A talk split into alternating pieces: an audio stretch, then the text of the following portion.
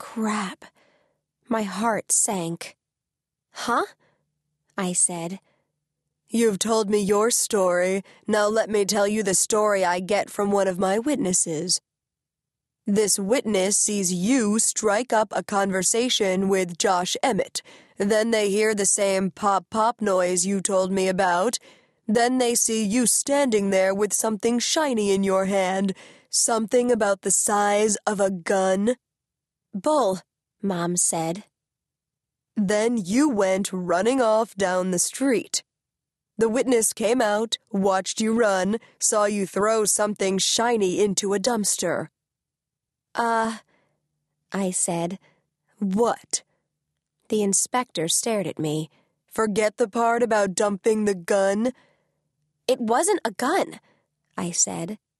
Oh, it wasn't a gun? Pray tell, what was it? It was like sort of an ingot. Really? Inspector Wise was being sarcastic. He handed me this little silver thing, like an ingot. It had some numbers stamped on it. My witness says a gun, not an ingot. A gun. Then I suppose you've recovered it? I said. I suppose you searched the dumpster, you found a gun that has my fingerprints on it? Inspector Wise just sat there. Me and Mom are big fans of that TV show CSI, I said. What's that test they always do, Mom? GSR, Mom said. Stands for gunshot residue. If you fired a gun, the powder leaves a residue on your hands. Proves you just fired a gun. You want to give her a gunshot residue test, Inspector? Hmm? A GSR wouldn't do any good by now, the inspector said, smiling thinly. You've had plenty of time to wash your hands. You didn't find a gun in the dumpster, did you? I said. The inspector just sat there, looking at me with his sour little eyes, chewing away on his stick of gum. You girls have a nice night, he said finally. But don't get comfortable, Chass. This isn't over yet. When we got home, Mom and I had a huge fight.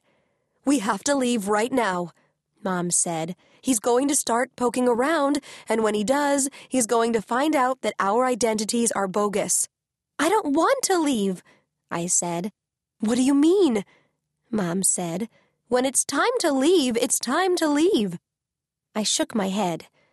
I've been running all my life. Every time somebody looks at you funny, we grab our bags, we hop in the car, and we shove off. I'm sick of it. I don't make the rules, Mom said. This is just how it is. This is how we stay alive. I didn't do anything, I said. He can't say I did anything because I didn't. Whoever that guy in the car was, they'll find him and they'll put him away, and that will be that. Did you listen to a word he said, Chass? The inspector doesn't believe that person in the red car even exists. She walked to the door, picked up her bag, the one that we've had sitting by every front door of every house we've ever lived in. No, Mom, I said. She turned and looked at me. What did you say? I said no. I've lived in like 25 towns in my life, and I've had like 25 different names. No, uh uh-uh. uh. I like this place. I'm not leaving. This guy doesn't work for Kyle Van Epps. He's not going to kill us. What if he leaks your name to the press? What if they show your face on TV? Kyle Van Epps's goons will be here inside of two hours. Look, I figured out all that stuff that happened back in Alabama, I said. I can figure this out too. Mom looked at me for a long time. Finally, she dropped her bag on the floor. One week, Mom said. If you can solve this thing in one week, okay, fine.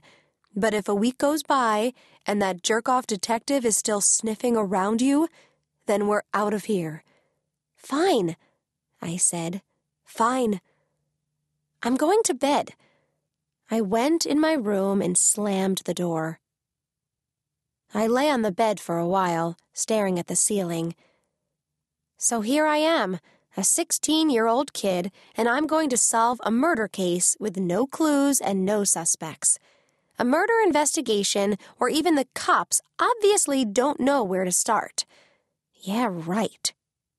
Great idea, Chass. Real great.